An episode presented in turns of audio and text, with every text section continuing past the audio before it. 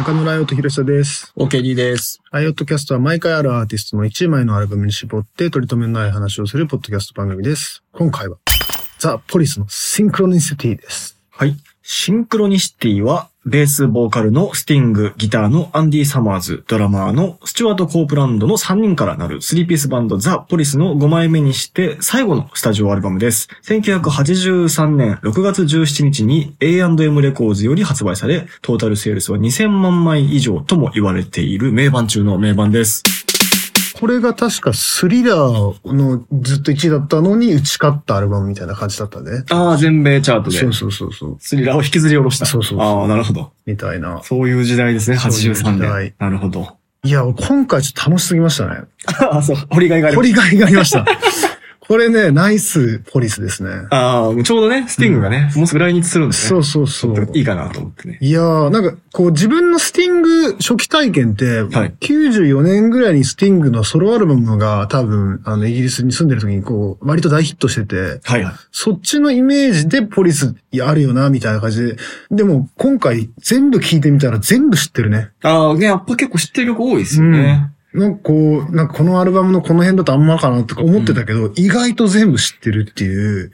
全部で、えっと、スタジオアルバムが5枚枚。はい。だから、それぞれのアルバムにちゃんとこう、代表曲がこう散らばっててう、んうん。だから、ベスト版聞くと結構バランスいいんですよね。あ、そうだね。このね、ポリスグレイテストヒッツとかね。はい。そうそう。結構、ゾのアルバムからもバランスよくこう、確かに拾われてる感じがして。この辺はだから全部わかるもんね。やっぱ一回で聞いてすぐわかっちゃうもんね。そうですね。そう。ちゃんとね、あの、アンディ・サマーズ自伝っていうのがありまして。おはい。アンディ・サマーズの観点から、そのポリスの。まあ、だんだんこう売れていく様。で、最後のそのシアスタジアムってところのライブで、まあ、幕を閉じるところまでの話がここにこう書かれていて。い、はい。や、面白かったですね。これもう、読みがいがありました、ね。そう、まあ、俗に言う、不仲で、そうそうそう。もう活動が終わるわけ完全、もう3人ギスギスしちゃって、はいなんならこのシンクロニシティっていうアルバムの撮りの時も、はい。えーもう一緒の部屋にいたくないっていうんで、もう3人別々の部屋で録音するみたいな。おだからアンディ・サマーズは確かあのメインのスタジオなんだけど、はいスチュアート・コープランドはドラムをなんかその居間かなんかに持ち込んで、みたいな。もう3人バラバラで録音して、なんかもう本当に口もききたくないぐらいの状況になってたらしくて。へえ、すごいっすね。なかなかだよね。そんなエピソードあんま聞かないですよね。それがでも一番売れちゃうっていうのもすごい話だよそうですね。結果的にはこれが一番圧倒的セールスですからね。ねだって、 Every Breath You Take が、そうまあそうそう。一番有名な曲っていうことで、まあ差し支えないですね。差し支えないですね。でもなんかその Every Breath You Take も、まあデモはあってもっと違う感じの曲だったんだけど、ここにまあアンディ・サマーズのあのね、リフはい。が入ることによってまあ名曲になるわけじゃないですか。うんうんうんまあでもなんかそのアンディのクレジットそこにやっぱ作曲クレジットには入ってないわけですよね。だこの辺がやっぱほら、あのライオットキャスト的に言うとやっぱ U2 みたいにね、最初にいろいろ解決しとけよと。はいまあもちろんメインソングライターがスティングなんだから、どうしてもそこでこう、あの、なんていうの、そこを立てる意味合いもあったっぽいんだけど、んそもそもそのポリスを立ち上げたのは今度逆にスチュワート・コープランドだったんですよ。ああ、なるほど。そうはい。で、なんか、やっぱスティングに目をつけてはい、一緒にやらないかってうんうん。引きずり込んだんで、俺がこのバンド立ち上げたんだぞっていうスチュワードがいて、はい。で、まあもう、とにかく才能と、まあ見た目もいいスティングがこうはい。どんどん上がってって、そこにテクニシャンである、はい。あの、アンディ・サマーズが加入することによって、まあケミストリーが生まれて、うん。まあ、こう、どんどんどんどんその、ポリスとして売れていくわけじゃないですか。はい。本当バランスいいんですよ。こうんの3人っていうのが。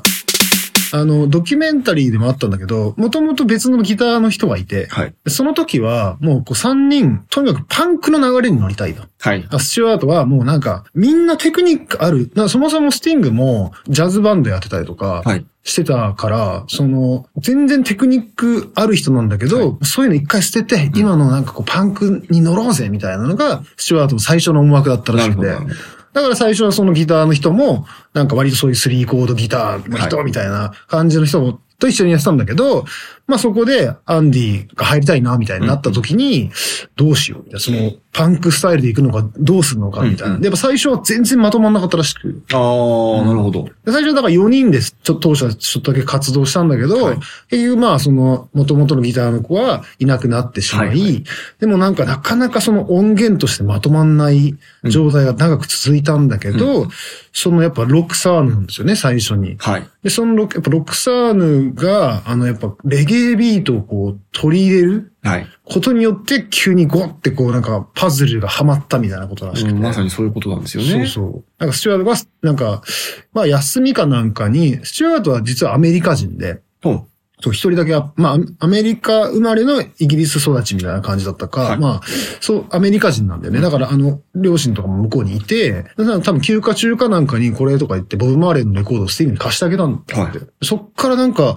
スティングがあの、いわゆるちょっとレゲエっぽいベはいース、リフを、で、そこにスチュワートがちょっとこう、裏打ちするっていう、そのスタイルが生まれて、ガーンとこう、どんどんどんどん曲が跳ねてくるみたいな。なんかね、そのくだりも書いてあるんだけど、あなんかやっぱ、確かに初期の頃のその、パンクがバーンって単純なものがあるのに、はいレゲエビートを取り入れてるこの独特のポリスみたいなのさ、すごいなと思って。そうですね。まあだから、やっぱ70年代後半の末のこの初期パンクの流れで、やっぱこのうん、レゲエとスカの接触みたいなのがどんどんまはいはいまあそれなりにあるじゃないですか。クラッシュもあるし。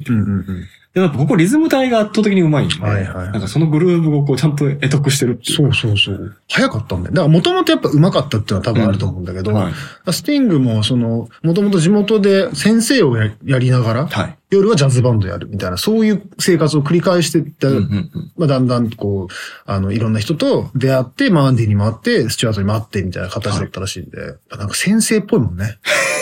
確かにね。先生経験あるね、まあビーズの稲葉さんとかね。ちょ、ちょっとなんか似てるもんね。確かに。なんこうやっぱカリスマ性っていうのをね、そうそうそう含めてね。だからやっぱ初期の1枚目2枚目ぐらいは、うん。もともと僕がやっぱ10代の頃パンクキッズだったのもあって、はいめちゃめちゃ好きで、よく聞いてたんですけど、そっから考えるとやっぱもう、このシンクロニシティってもう完全にもう売れ、いわゆる売れ線っていうか、もう全く別物っちゃ別物。なんかその、とやっぱ時代的にもなんだけど、スティングが割とそのシンセをこう結構、その一個前のゴーストインザマシンからちょっとシンセっぽいサウンドを少しずつこう取り入れるようになってて、はい。まあ、そこもなんかちょっとギクシャクする一つのポイントにもなったっぽいんだけど、まあまあま要は3人でずっとやってきたのに、その音入れんの？みたあ。いな、うんうんでも結局入れまくっちゃってるじゃん。そうですね。バックコーラスとかも入ってたね。そうそうはい。でライブも見たら、あの、3人と女性コーラスでやったりとか、なんかそういうのもあったりとかね、するから。この Ghost in the Machine から、えープロデューサーエンジニアにあのヒューパジャムっていう俺がヒューパジャムで言うと、まあ XTC ああ、なるほど。とか、はいまあスティーブ・リリー・ホワイトと実はよく組んで、うんこのライトキャストに出てくる、いわゆるゲートリバーブの人なんですよ。なるほど。時代ですね。そうそうそう。はいこの人が、まあ、いわゆるゲーテッドリバーブっていうサウンドをスティーブ・リリー・ホワイトと、あの、作ったって言われていて、だからそのエンジニアでもあるんだけど、結局そプロデューサーでもあるんで、まあこの立ち位置で言うと、ポリスの場合はもう両方っていう立ち位置ではい手伝ってたと。だからすごいこうシンクロニシティのその絶妙なはい。なんかシンセの入り方とか、はい。それを多分すごい手助けしてあげたんじゃないかなと思われるんだけど。だからまあ当時だとやっぱそのフィル・コリンズとそういうのもやってたりとかね。はいして、ヒューパージャムは売れてくんだけど。はい。もうその辺のだから人たちがもうこの時代にザクザクいるわけですよね、うんうん本当すごい時代。すごい時代ですよね。で、アンディは、はいスチュワートとスティングより10歳上なんですよね。あ、そんなに違うそう、そんなに違くて、うんもともとだから、なんだ、アニマルズとかその辺の人たちともう演奏経験があったりとか。ああ、でも Sixties なそう、感じですね。60s の人なんですよ。はい。だからもうひたすらギターキッズではい。そういうのやりたくて、もう地味編を間近で見たことがあったりとか はい、すごいその当時のギタリスト、だクラプトンと一緒にやったことがあったりとか、そのブルースとか、うん。当時のそのもうもうちょっとこう60年代のものに割と全部知ってて、でもジャズもやっぱ大好きで、みたいな人がこのパンクバンドに入ったっていうところがやっぱちょっとミソだったのかう。ん、うん、うんなっていう。うん。でもなんかこう、映像見ると結局スチュワートとスティンがむちゃくちゃ喧嘩してるのを間でこう、なんか、うんってこう見てるっていう、あお兄さん。そう、お兄さんな、はいお兄さんがいじられキャラのお兄さんだったっていう。そういう感じらしいんだけど、これを機に俺、アンディ・サマーズ、実はソロアルバムもいっぱい出してて。聞いたらすえ。げえ良くて。へよく iTune でほら、このポリスが影響を受けたバンドみたいなのの、なんかプレイリストとかたまにあるじゃない？で、今回、バーっていろんな人がいるんだけど、ウェザーリポートとか入ってて、お確かにそっちのやっぱ匂いがするんだよね、ソロのジャズワークとあか。あ、アンディ・サマーズから。そうそうはい。で、えっと、最初のソロアルバムはロバート・フリップと一緒に作ってて。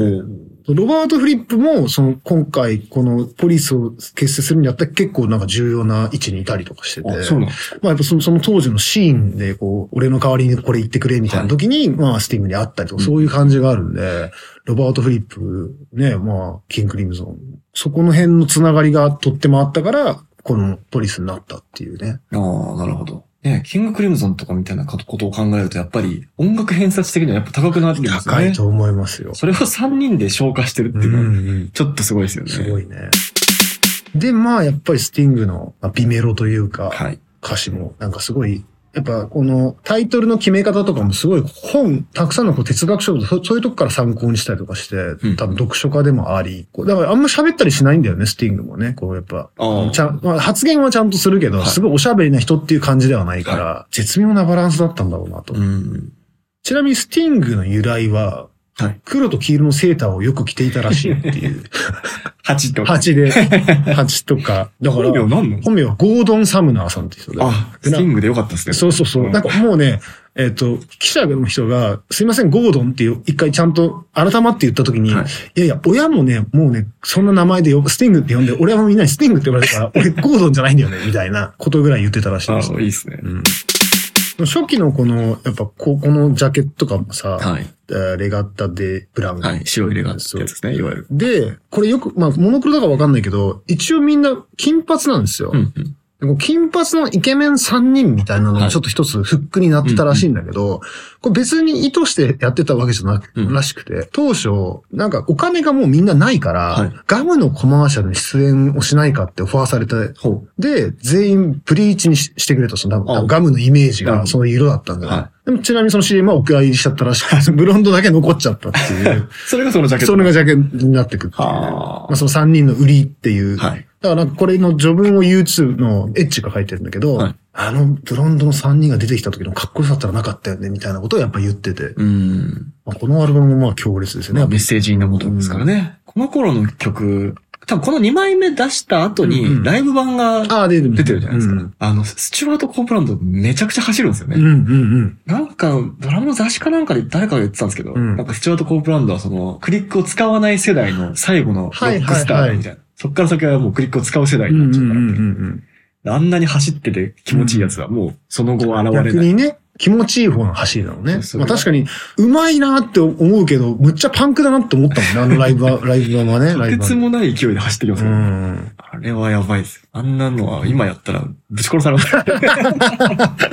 いや、だ、だけどその、なんかほら、手数多いじゃん。はい。あの、そこでも揉めたっぽいんだよね。だからエブリビーすかズいうテイクは、やっぱシンプルビートになっちゃったじゃん。はい。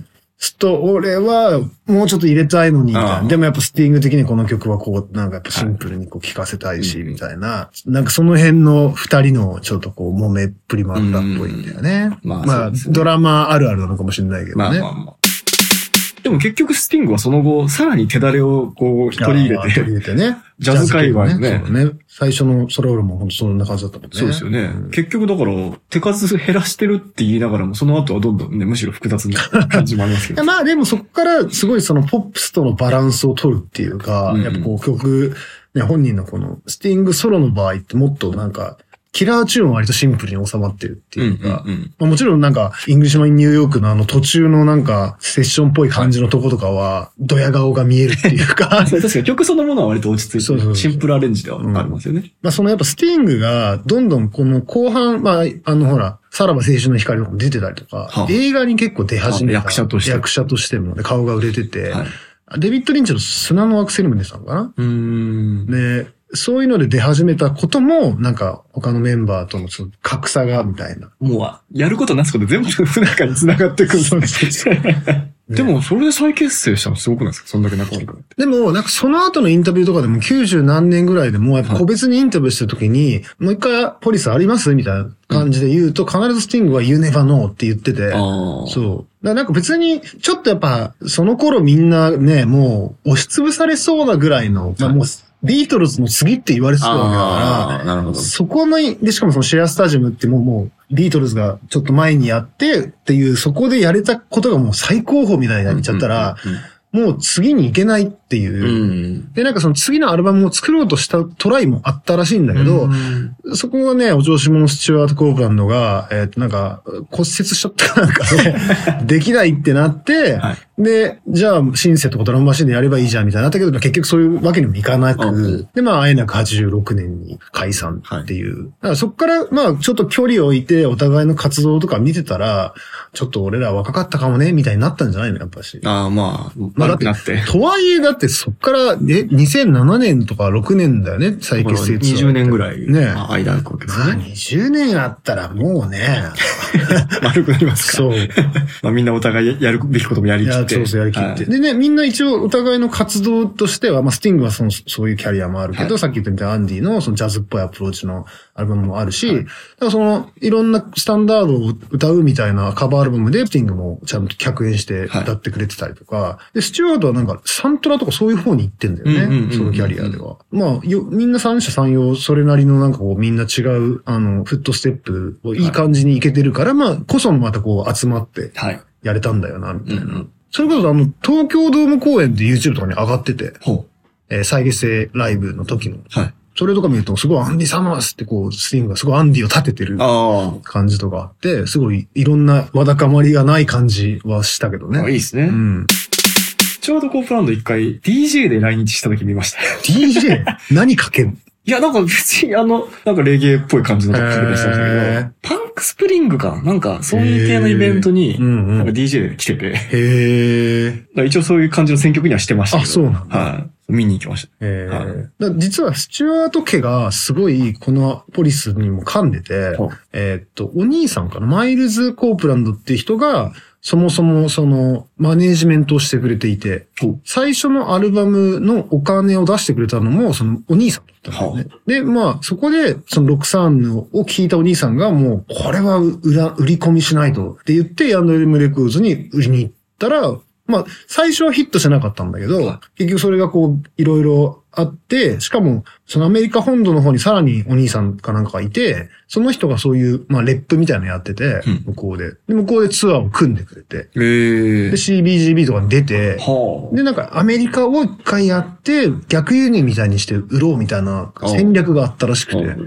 なんかその辺もね、あの、コープランド家が結構ちゃんと暗躍してやってるんですよ。すごいですそうそうそうなんか話聞いてると、バンドマンっぽくないです。なんか全部ちゃんとしてますね。ちゃん、ちゃんとしてるし。段取りもうん含めて。うんうん。なんかこう、やつれた話とか全然ないですね。あ、そうね。まあすごい、ツアーは大変でしたみたいなことが書いてあるけど、もうなんかそう、そういう感じじゃないよね。はいうん。それこそラモーンズとか、当時のそういうパンクシーンとのツアーとかも回ってるけど、意外とその辺のなんかドラッグで大騒ぎしてるのをこう横目で見てましたみたいな。ん。そういう記述が多いかな。ちなみに、スティング、俺これ聞いてないんだけど、マイルスのアルバムにスポークンワーズで参加してる入ってます。はい。あの、You are under arrest はい。うん警官役で出てるんですよね。えーここ そこもポリスと引っ掛けてるのかどうかまあ絶対そうだよね。しかも You are under arrest だからね。そうです。まあそういうタイトルなんですけど、うんそう。それはでもね、あの、マイルスの自伝にもエピソードがちゃんと書いてある。お、はいはいはい。あの、ダリル・ジョーンズベースの、うん、はいはい。あの、今ストーンズとかねははいい、弾いてる。あの、が、もともとマイルスのバックバンドだったんですよね。ああ、はいはいはい。そうで、ダリル・ジョーンズがちょうどスティングとやり始めたタイミングで、うんうん。オマ、オマハキムとか、ダリル・ジョーンズとかやってるまさになんかスティングがソロになるタイミングそうだね、ブルー。ははい。で、マイルスのそのレコーディングスタジオにスティングが遊びに行きたいって言ってるってダリル・ジョーンズがマイルスに言ったら、い。うん。じゃあ連れてこい。うん。で、連れてきて、うんじゃあせっかく来たんだったらなんかに喋、やれって。うんうんうんうん。で、なんかフランス語でセリフを言うっていうアイデアがあはいっはいはい。て、で、他、なんかいろんな人が試したけど、うんしっくり来なかったから、うんお前がやれって、うんうんうんスティングにやらしたら、しっくり来た。はいはいはい。そうね、フランス語の曲もあるからね。そうそうえーで、そのまんまダリル・ジョーンズをマイルスのバンドから引っこ抜いて、自分のバンドにしちゃう。へー。っていうか、ダリル・ジョーンズ、むちゃくちゃ芸歴長くない？すごいっすよね。そう。